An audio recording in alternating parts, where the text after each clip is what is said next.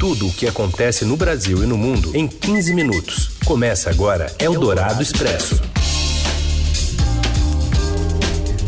Olá, seja bem-vinda, bem-vindo. Eldorado Expresso está começando por aqui. Você já sabe que a partir de agora a gente traz para você um resumo, resumo das principais notícias do dia, né, na hora do seu almoço.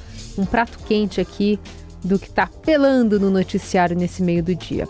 Eu sou a Carolina Ercolim e apresento para você os destaques desta terça, 11 de outubro.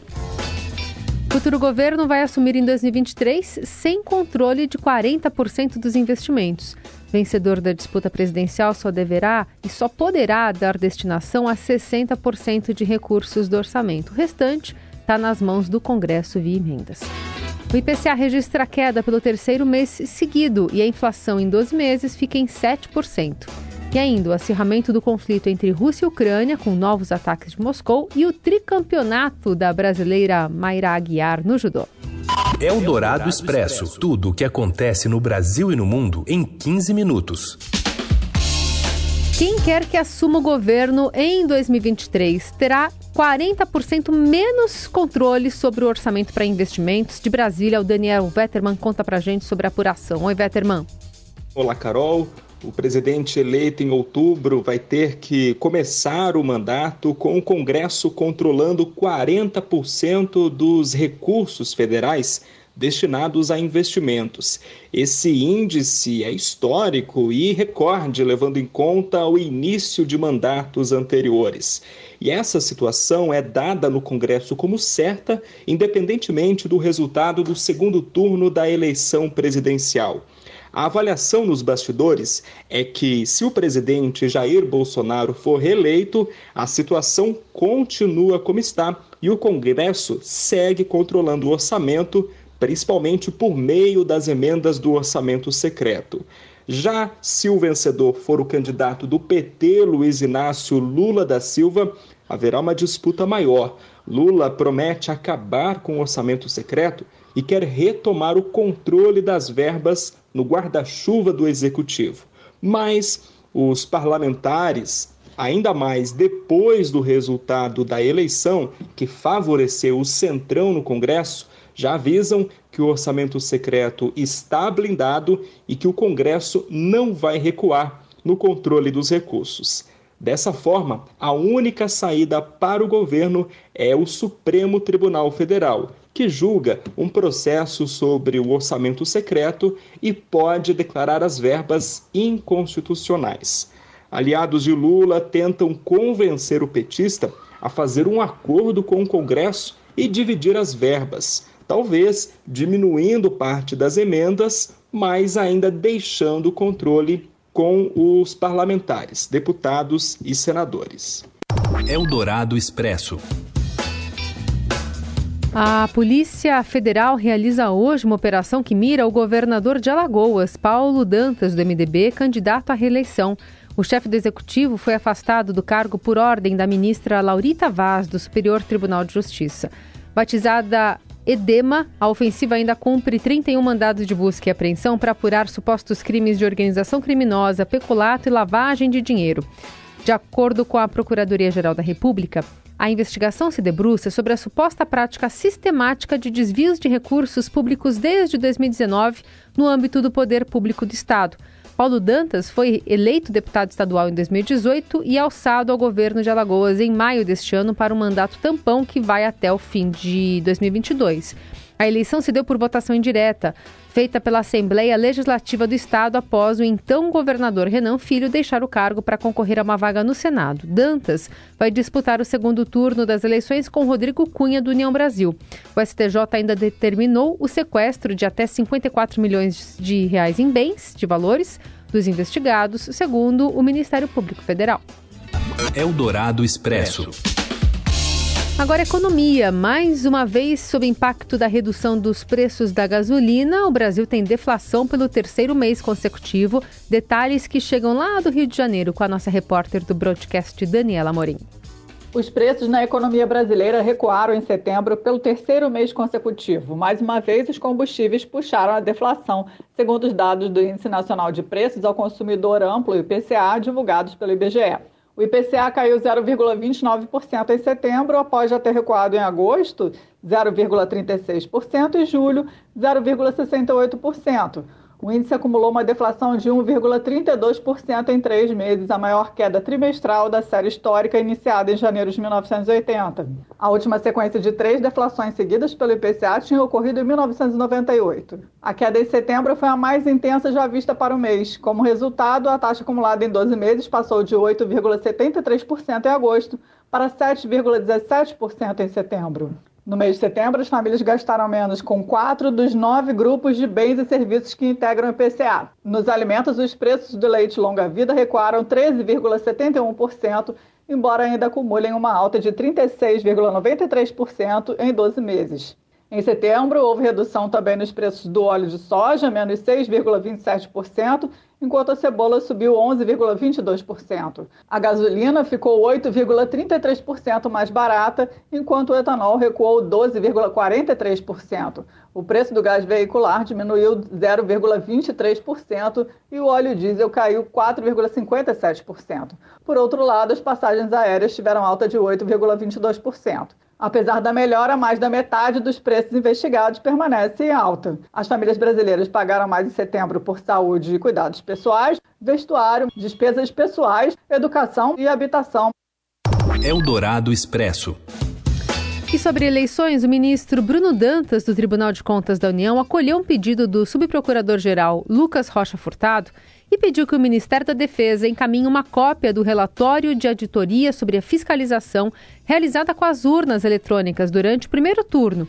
A, o despacho não cita o prazo concedido à defesa para a prestação dessas informações. A solicitação menciona só a urgência que o caso requer. No pedido, Furtado aponta que a Corte vem realizando auditoria integrada sobre o sistema eletrônico de votação, argumentando que, para a completude do trabalho, é imprescindível o acompanhamento da atuação de agentes chaves que, de alguma forma, participem do processo eleitoral. Furtado também destaca que é papel da Corte de Contas assegurar o princípio da publicidade e da transparência dos atos administrativos, alertando ao Ministério da Defesa que a Constituição só admite sigilos em raras hipóteses, uma delas quando a informação seja imprescindível à segurança do Estado. Você ouve Eldorado Expresso. Na área internacional, pelo segundo dia consecutivo, a Rússia lançou ataques aéreos contra diferentes regiões da Ucrânia, provocando estragos em infraestruturas civis e afetando o suprimento de energia a milhares de pessoas a poucas semanas do início do inverno no hemisfério norte. Ao mesmo tempo, autoridades e especialistas discutem se os russos têm capacidade para manter os bombardeios por mais tempo. Em entrevista à Rádio Dourado, a professora da Escola Superior de Guerra do Ministério da Defesa, Mariana Kalil, vê a nova rodada de ataques à Ucrânia é, como uma etapa ainda longa rumo a uma possível maturação do conflito, quando ambos os lados entendem que tem mais a perder do que a ganhar na disputa. Segundo a especialista, a guerra contra a Ucrânia é a guerra da Rússia contra as franjas do Ocidente sobre o seu território e não deve acabar tão cedo. Eu costumo dizer que essa guerra não vai acabar tão cedo, porque para a Rússia não interessa que essa guerra acabe. Para a Rússia interessa que essa guerra acabe no momento em que a Ucrânia ceder aos interesses russos, inclusive ter um líder ucraniano favorável aos interesses russos. Isso é muito difícil numa situação de guerra em que a população está mobilizada para eleger pessoas que são contrárias aos interesses da Rússia na Ucrânia. Um sinal de que a guerra, na verdade, está esquentando ou continua quente é o apontamento do general Surovkin para comandar as tropas russas dois dias atrás. O general Surovkin é um general que é visto como um linha dura entre os militares russos, é um general que comandou as forças russas em Alepo, na Síria. É um general que, em 91, durante tentativa de golpe de Estado ao Gorbachev na Rússia, foi o único que atirou contra a população e matou ativistas. Então, é um general que está muito acostumado a confrontos de alta intensidade. O general Sergei Surovkin comandou as forças na Síria né, em 2017 e foi acusado de usar táticas controversas, incluindo a supervisão de bombardeios indiscriminados contra combatentes contrários ao governo sírio. E aí, como mencionou a professora, né, uma dessas ofensivas brutais destruiu grande parte da cidade de Alepo. Para Calil, a situação é muito difícil para civis, crianças e mulheres, principalmente. Na visão da professora da Escola Superior de Guerra do Ministério da Defesa, o Brasil também deve adotar uma visão mais construtiva em relação ao conflito, com condições inclusive de negociar uma mediação sul-global dentro dos BRICS, por exemplo. Eldorado Expresso. A prática das compras online se tornou comum para mais da metade dos consumidores brasileiros, principalmente com a aceleração registrada durante a pandemia, e nesse cenário tornou-se prioridade para os usuários de internet encontrar serviços que avaliem com isenção e clareza os mais diversos produtos ofertados. Este é o novo serviço que o Estadão passa a oferecer à sua audiência com a criação do portal Estadão Recomenda que poderá ser visitado no endereço estadão.com.br barra recomenda a partir de hoje. Em casos especiais de ofertas com características mais complexas, o Estadão Recomenda também vai exibir vídeos que ajudem a eliminar qualquer dúvida do potencial comprador. O projeto quer atender a esse público com a garantia de isenção e de jornalismo de qualidade que caracterizam os 147 anos de o Estado de São Paulo. Eldorado Expresso. A judoca Mayra Aguiar se sagrou tricampeã mundial nesta terça no Uzbequistão. A brasileira obteve o feito inédito na história do judô brasileiro ao garantir mais uma medalha de ouro na categoria até 78 quilos, desta vez na final contra a chinesa Senzao Ma, a quem venceu por um Wazaari.